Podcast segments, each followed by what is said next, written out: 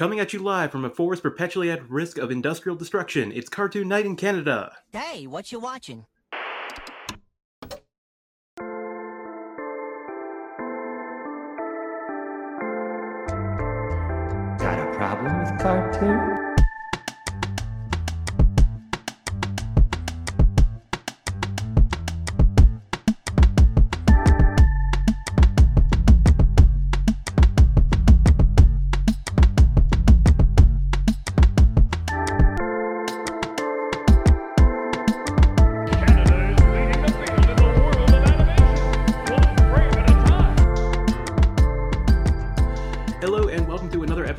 Cartoon Night in Canada, a nostalgic journey to dig through decades of Canadian animation to find the good, the bad, and the just plain weird.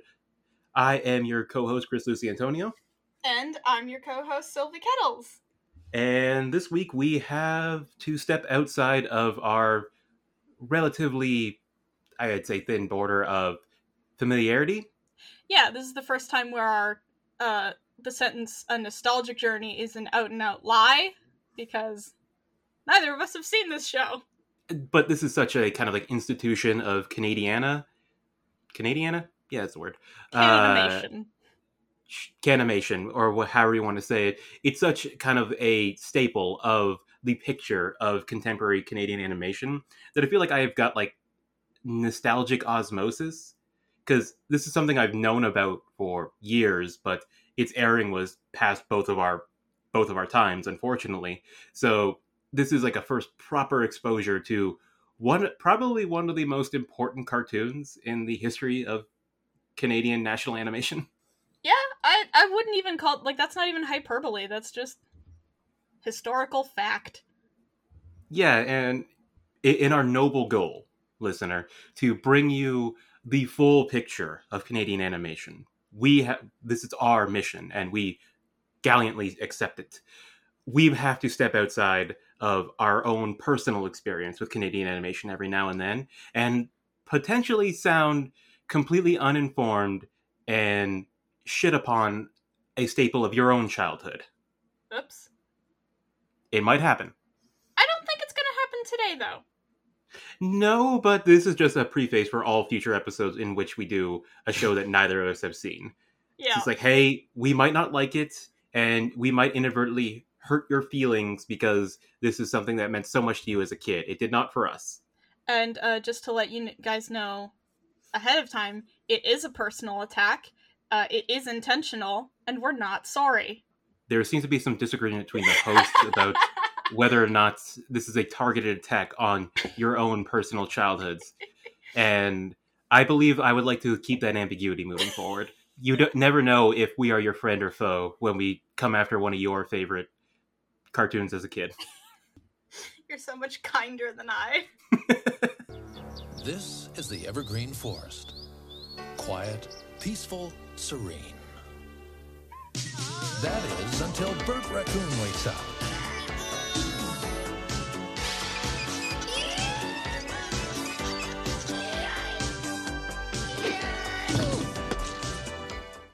So this week we are taking a look at the Raccoons, uh, the animated series created, written, produced, scored by uh, Kevin Gillis, who conceived the project in the '70s, parlayed that into several successful animated specials in the late 80s, 80s early 90s, and fi- and finally found his way to CBC for a animated series that lasted a whole decade.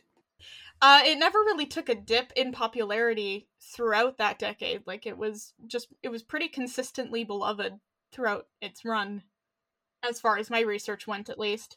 And that's a, such a strange thing about us kind of taking it on from a completely uninformed space that we are in. Because, like, this was a massive kind of industry. Like, Kevin Gillis kind of started a whole revolution of Canadian anim- televised animation at the time. And I had, and I don't think it really kind of left the it, its kind of run because, like, as soon as it was taken off the air, I, I don't think it really lasted in syndication. No, no, it definitely didn't have a very long shelf life after.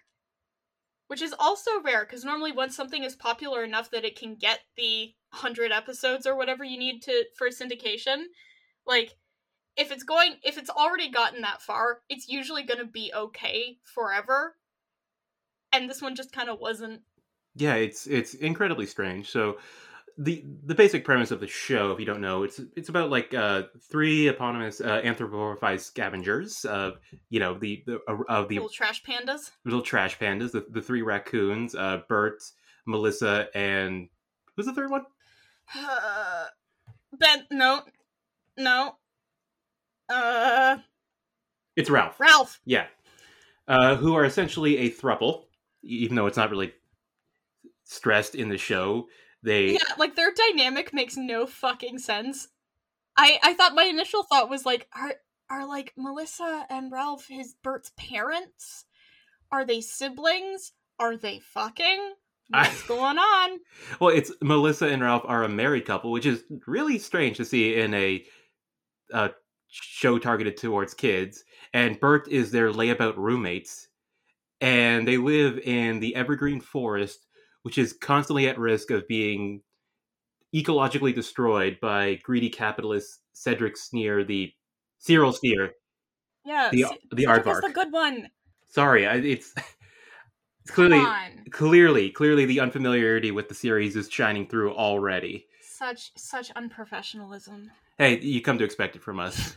So, greedy industrialist Cyril Sneer is constantly trying to devastate the forest for gross capital means, and it's up to the dim-witted Bert and his two responsible adult friends, Ralph and Melissa, to stop his many, many environmentally harmful plans.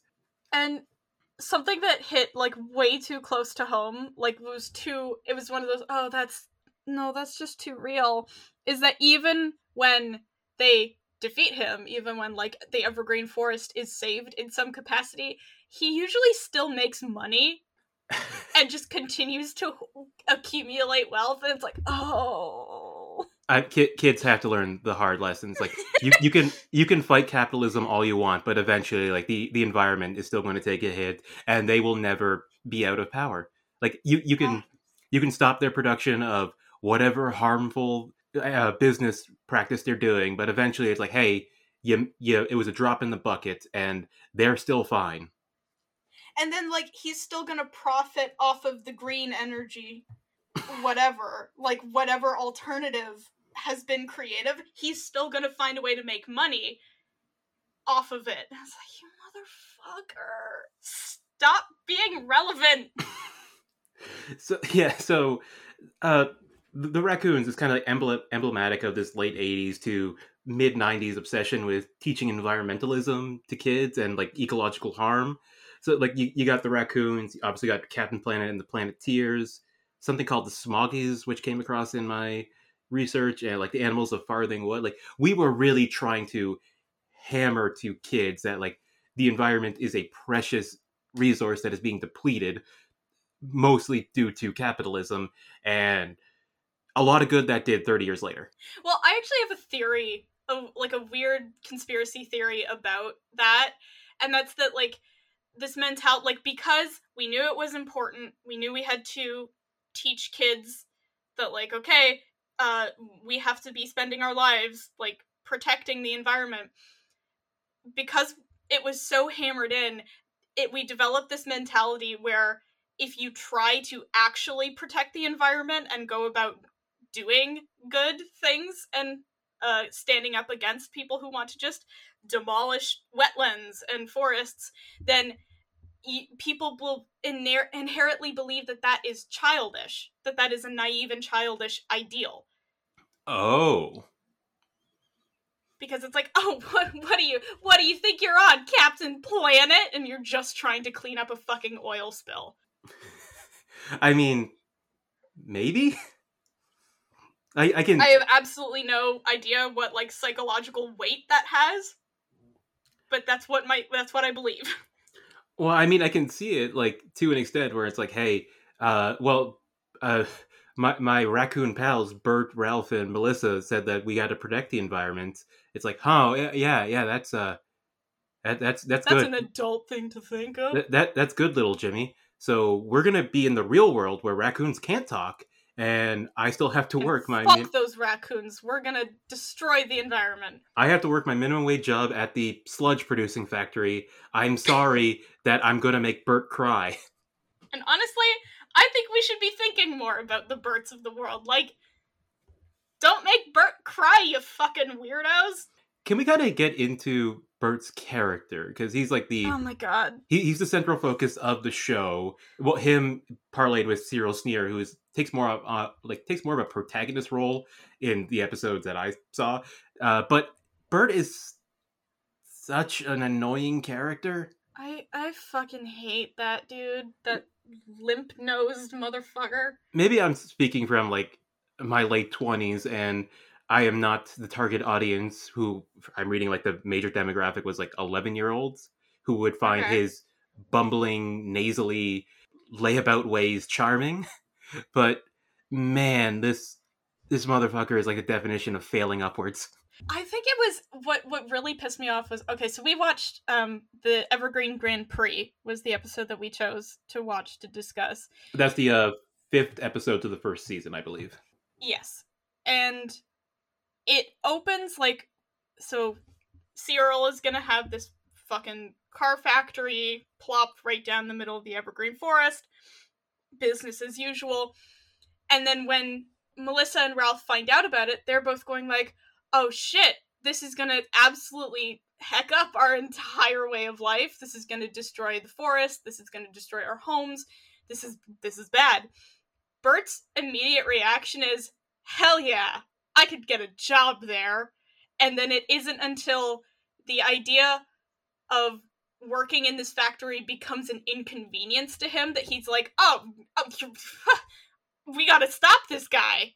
I I think honestly that Bert lives with Melissa and Ralph because they are too afraid for him to be on his own.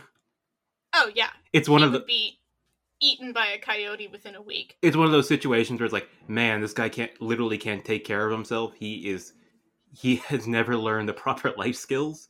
So I think it's up to us as probably his only friends to take responsibility of him, despite the fact he might be older than us. They were definitely like buddies in college, and that Melissa and Ralph have grown up and uh, you know got they got married. They definitely have steady jobs, uh, and they're they're thinking about starting a family, but they don't have the heart to kick Ralph out or yeah, uh, kick Bert out.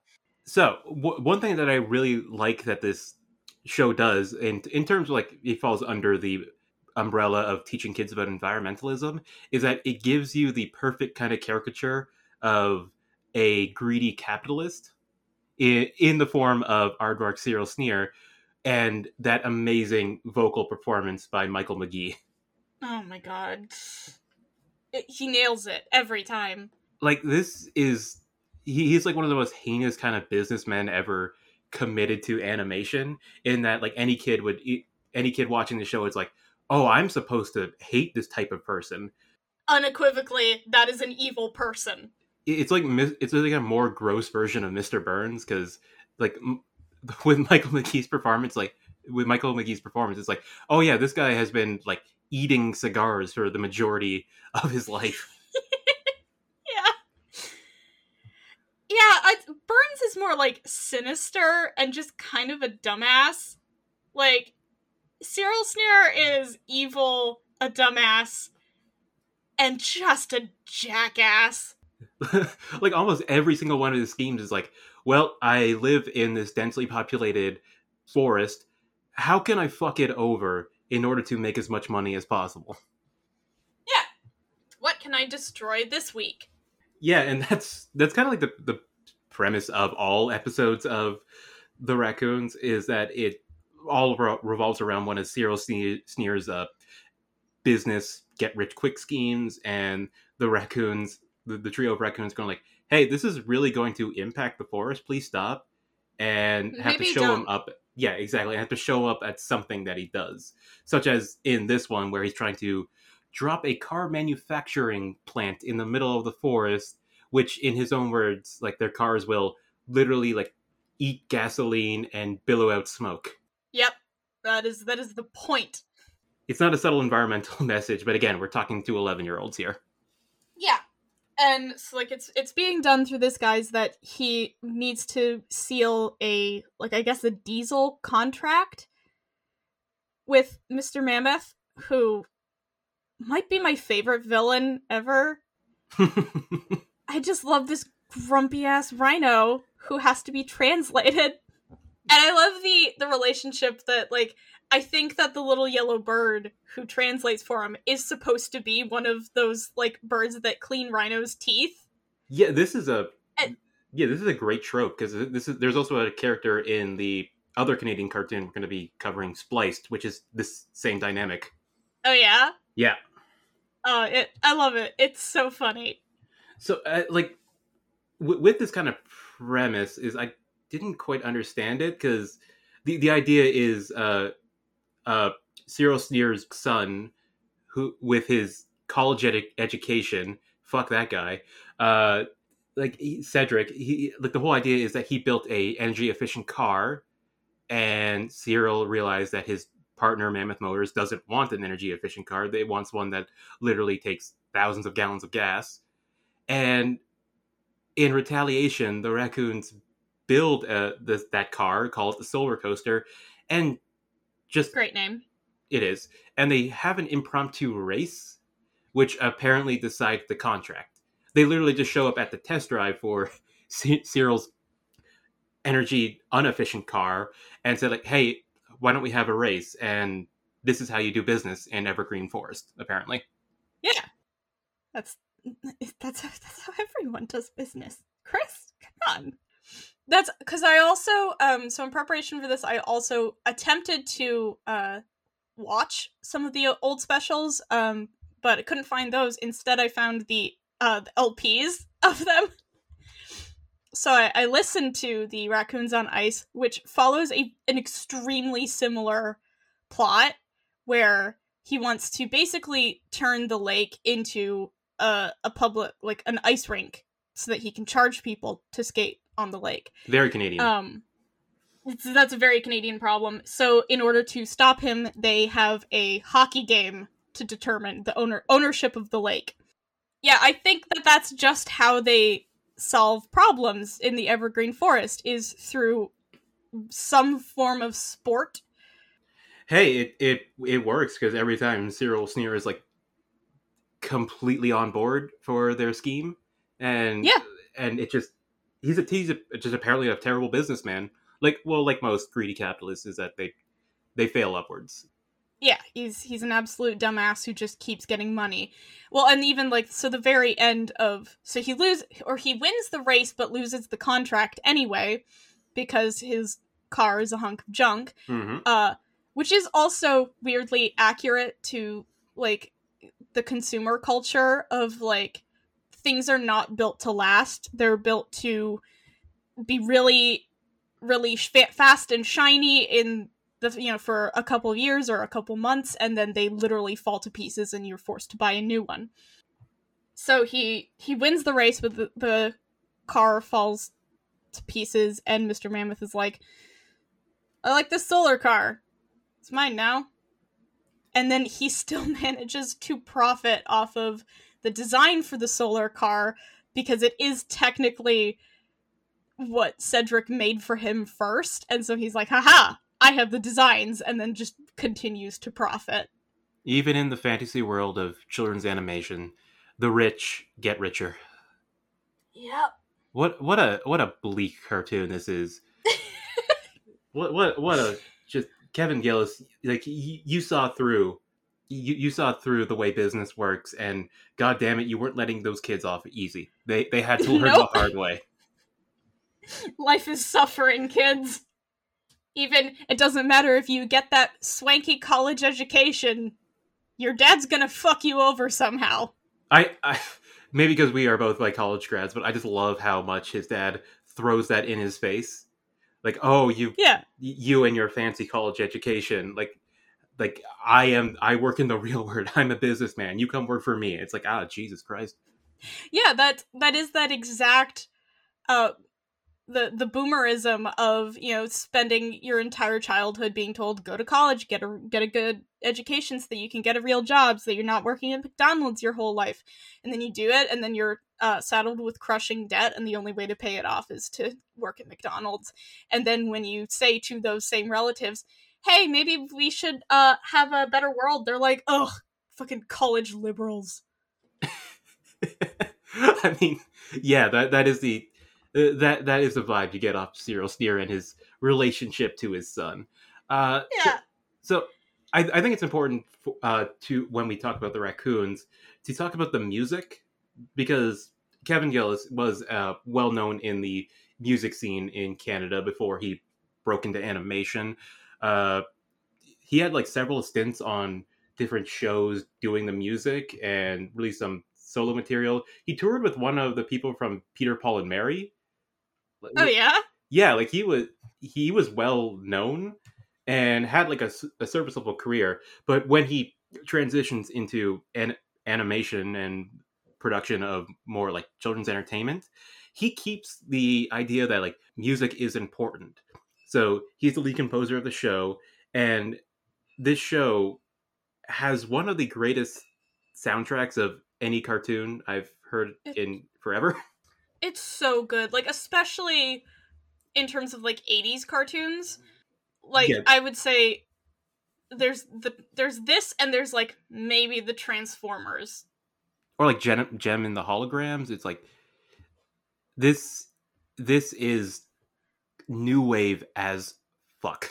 it's so good bangers only Yeah, there's the there's the infamous uh theme song to it, "Run with Us," which is an absolute bop. Uh, I literally after watching this, I added that to my workout playlist because, like, man, I I, I just kind of want that to be constantly uh, pinging around in my head because it's so heavy synth 80s. It's it's glorious. it's so good and like so they that was part of the reason why um so this show was wildly expensive to Yes. produce uh but part of that was licensing fees because while uh they had um lisa Lougheed.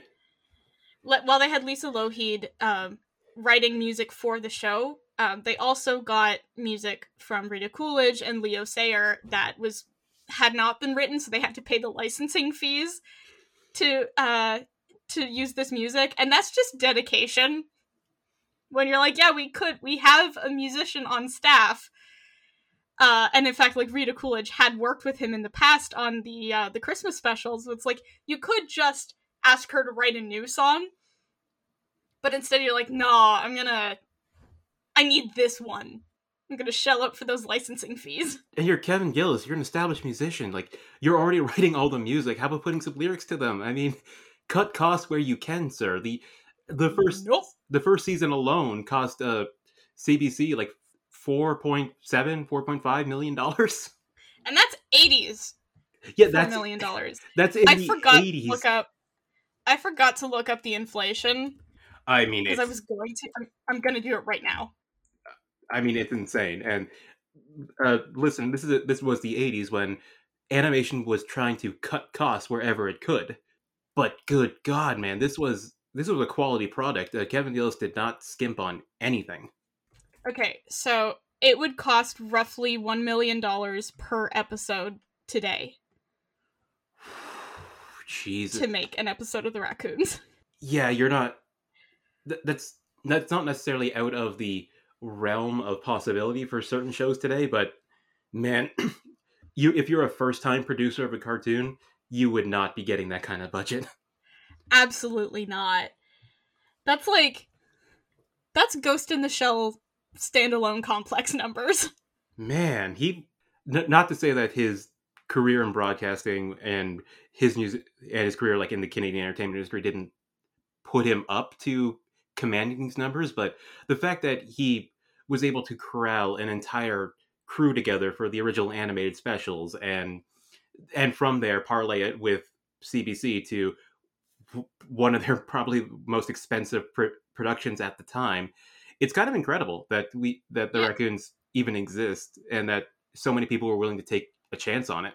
Yeah, that's a lot of faith to uh, to put on a first time showrunner, and I'm glad it paid off. Yeah, because uh, you can see, uh, at least compared to most uh, other anim- 80s animated shows that I've seen, uh, the quality is on the screen with the raccoons and is missing from other shows because d- despite despite like limitations of the period and the and doing it as it was like underpaying you know uh cel animators and so on and so forth uh this is incredibly smooth and nice looking show the the backgrounds are gorgeous the character animation Oh is always God, on so point good. and it's and it's amazing just how infrequently it reuses poses it's it's incredible. yeah, it's like every single motion is new. They're never having like the you know, where you you have someone like vaguely raising a fist and then you just use those 5 or 6 frames throughout the entire conversation. Yeah it's it's almost like uh he's trying to have that same kind of qualitative level that he had on those specials. Because I, I did I did Yeah. I did, did manage to find the first one um Christmas raccoons which kicked Oh, off the whole raccoons empire. And yeah it's it's uh it's incredibly smooth animation. It's it looks great. Uh there's you can't even really notice any kind of hitches or mistakes in it. And the fact that the series is not at all a downgrade from that is kind of insane Yeah, that's incredibly rare. Again, especially for cartoons in the 80s, where it was super common to throw a lot of money at either a special or if you're feeling even cheaper, the uh the opening intro. Mhm. And then so you throw your entire budget at little things that can draw in an audience, and then by the time they're already watching it, you you don't need to care that much. And so it's really rare to see that level of quality not take a dip.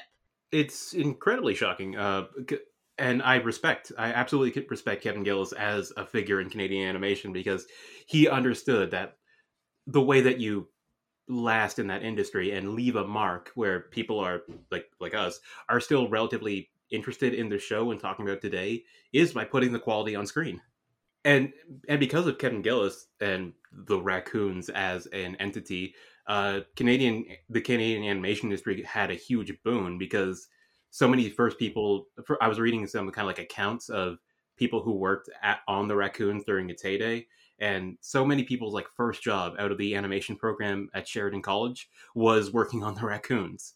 Like they were just scooping up all of these students like hey here's your first time run in animation Yeah, and a lot of them like did, did go on to have successful careers in animation. To like I was just looking at the um I was looking my my biggest uh source for just generic uh not generic uh general uh academic info because we're academics is the Cartoon Capers book.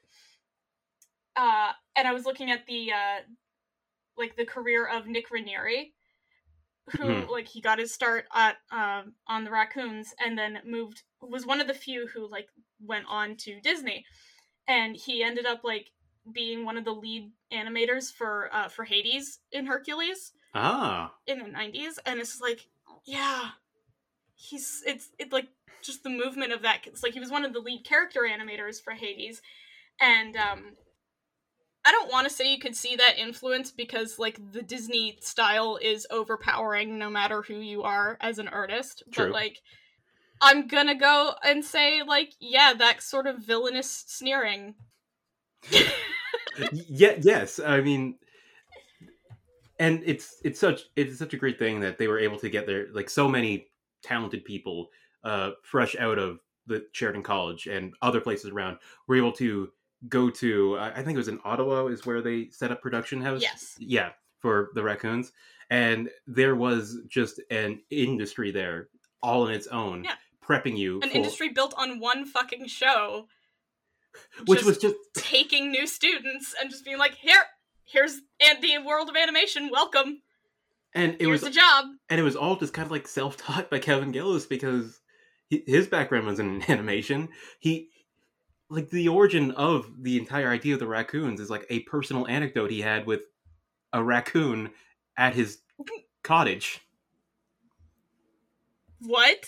literally that that's where it comes from like he's like like the idea of the raccoons was was born out of a personal like story he has like wait yeah i was had this little experience with a raccoon at my cottage and i thought this will make a great animated series That's amazing. Like- like sidebar, I love raccoons in general. And it's kind of amazing that there aren't more of them in animation because they have such great mo- motion. Like they're just these roly-poly friends with their with their little grabby hands. um Raccoons are great. you, you know there's like a occasional twitter videos you see of like domesticated raccoons who are just like like they look dangerously obese Yeah. like what what if the show like took that instead Instead of like these kind of slender designs for the, the characters what if it was just like big They chunks just these of little roly, roly, chunky friends just flopping around. Oh, I would love that.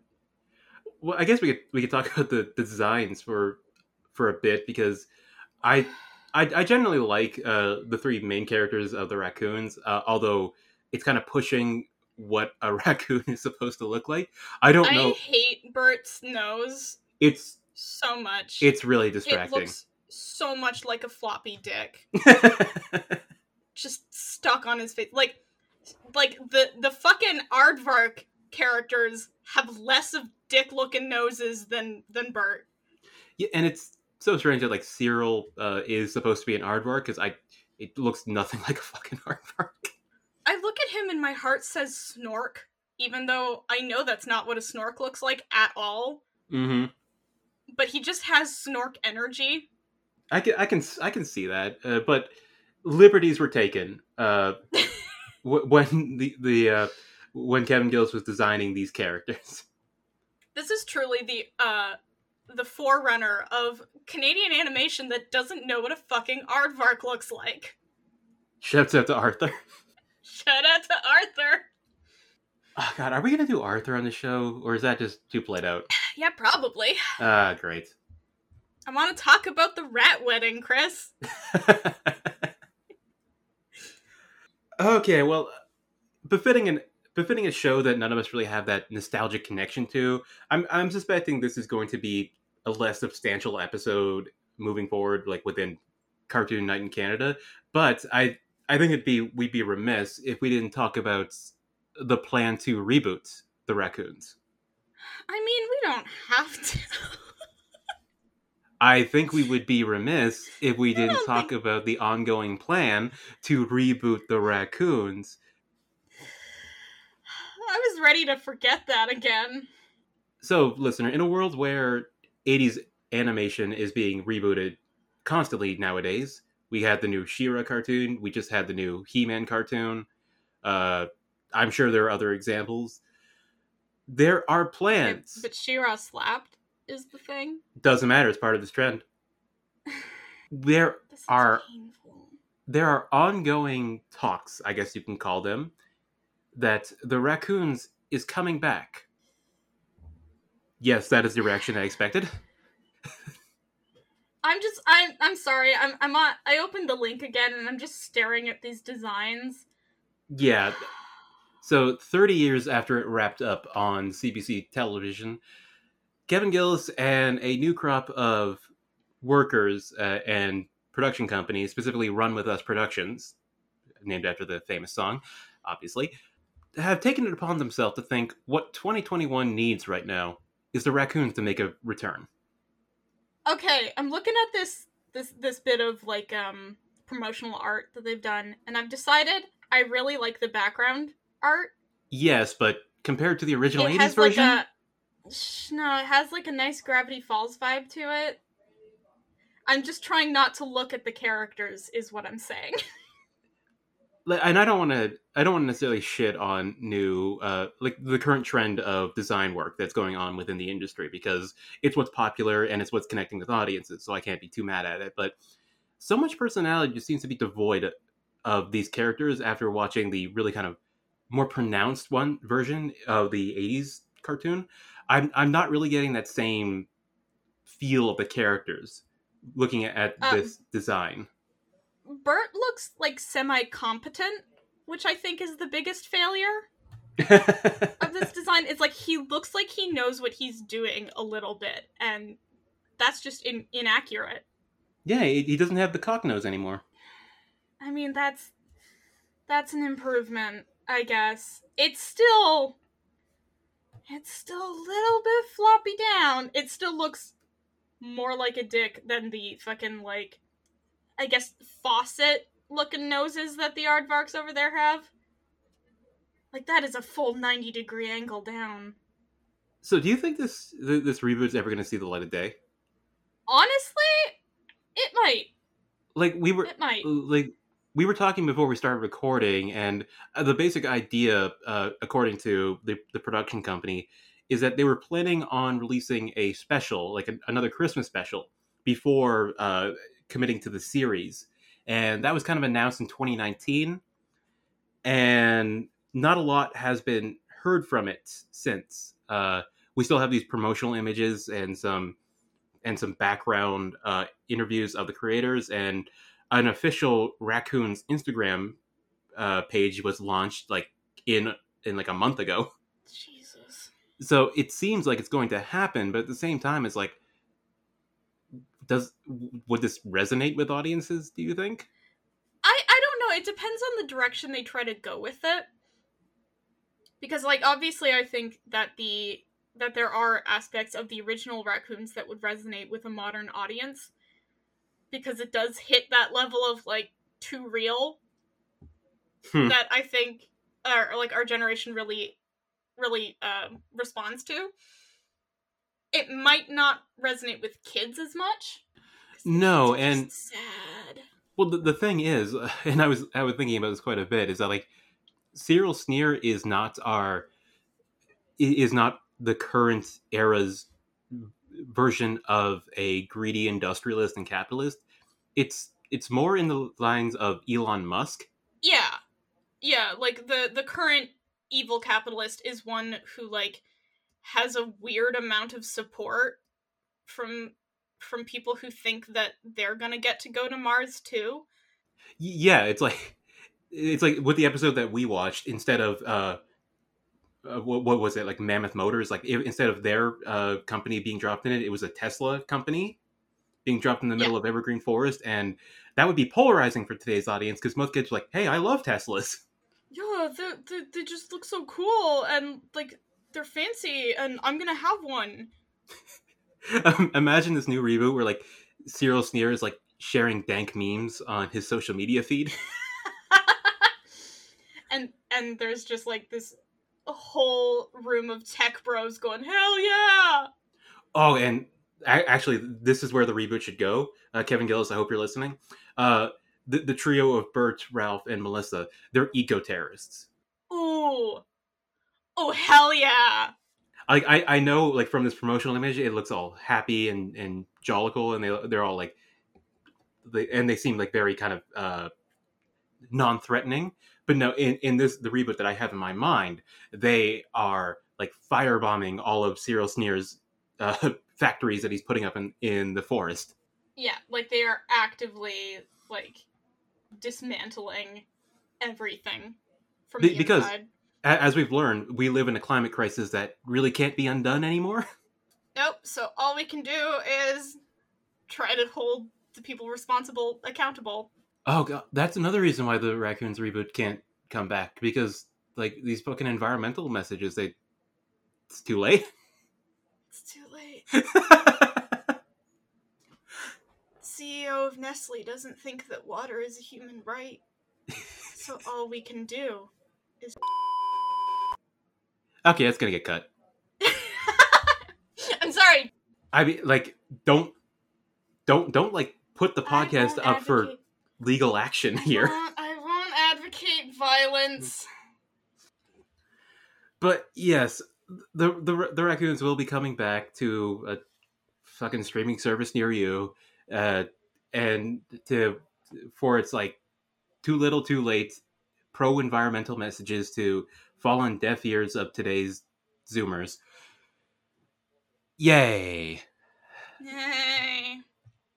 So o- overall, what you what did you think of the raccoons and like kind of our first official exposure to it? Because I thought the series kind of ripped, and I'm glad that it exists. And I might actually track down more of the episodes because I was gonna say I'm probably gonna watch a few more episodes. um, honestly, it made me think. It took me back to like. Did you ever listen to Sharon Lois and Bram? can't say that I have. Okay, so they were like a, a musical trio uh in in Canada. I um I want to say like 70s, 80s and my brother and I had like three cassette tapes of them because my family is perpetually like a decade behind everyone else. Um technology wise, which honestly kind of kind of fun. Uh, but yeah, it just like they were just these children's entertainers. They were like the Canadian Wiggles, basically. Oh god. Um, yeah, but they were just like, I don't know. It like none of the content is the same, but the raccoons just made me feel like I was listening to Sharon Lois and Bram. It's that same level of like comfortable fun and banger music. that's that's the thing because even if I end up for whatever reason not watching more episodes, like I'm going to listen to more of the songs that are on the soundtrack. Yeah, it's a good soundtrack. But I I think like we've at at the very least stressed the fact that this wasn't a a very important show in the history of Canadian animation, and uh, like I don't think even think we mentioned it, uh, but like the the fact that it had such a successful run and had that premiere uh, primetime spot, it and it really showed to I, I guess the industry at large that like Canadian animation was something that you could invest this this amount of money in, and Yeah, like have it Disney ended resonate. up buying buying the airing rights. Yeah, like right out the gate too. It was pre-sold to them. Mm-hmm. Like on on the uh, on the strength of those animated animated specials, which again uh, were sold to hundreds of networks uh, uh, across the country, uh, both Canada and the United States, and the the fact that it all came from like one guy who was kind of bumming around the entertainment industry at the time and just had this was really passionate about this one idea and was able to I was just like, hey, raccoons are great, guys. exactly he he saw through it and realized that like t- today when we have those kind of like raccoons that make you smile twitter account and all, all that kind of shit it's like yeah he, he was on the ground floor of redefining raccoons as adorable animals I just imagine like raccoons that make you smile Twitter account just randomly posting a screenshot from the raccoons with no context, oh that'd be good viral marketing for the new series right? They need to they need to get in on this. for, for like a week all, all like all the raccoons uh accounts on twitter like hey like disney plus or whatever they're paying them it's like hey just just post raccoons the show content from from now Yeah. on help us. Help us because no one remembers our show. Anything left to say about anything left to say about the raccoons? Not really. Oh, my other m- the other big like massive leap that my brain takes when I watch this show is it's almost like Moomin energy, okay i can see it. But a lot but a lot angrier. Oh my god, the the the reboot, the eco terrorist reboot could include Snufkin, actual eco terrorist. uh Get in get in touch. Get in touch with the Tove Jansson estate. Gillis, I know, I know, I know you are listening to us. Uh, thank you for that. Thank you for, for the download. Uh, if you want, really appreciate it. we can help you workshop some ideas to make the raccoons relevant again. I think we can do it. I think we can really bring it up for a 2021 audience. I, I think so. I think so. I mean, like, I, I, I gave you the, I, I gave him the, like the absolute gold idea of Cyril Sneer being a Elon Musk as shit posting billionaire. Yeah, uh, we definitely need like a, a new character who's kind of just like like an Elon Musk fanboy. So just someone who's like, hell yeah, Cyril Sneer, like who's like not a person who should like him, but is just weirdly infatuated with the idea that no, this guy is gonna take bring us to the future. He's gonna get us fucking hoverboards. Ex- like how how about like a Schaeffer the dog? His puppy son is that character. Yes. See, th- This is so easy. Uh, this is so easy. I, I don't I, I don't understand. All uh, brew stands. Ugh.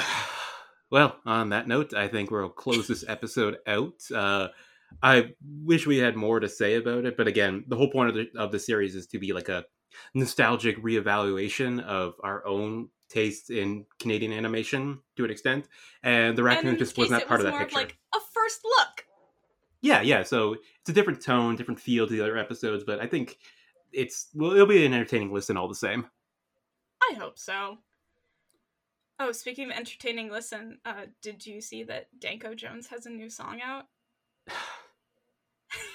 How is it you? How is it you the one that brought up Danko Jones? Because that was that was my running joke. You've ruined my YouTube recommendations, and it, the the music video popped up like two three days ago.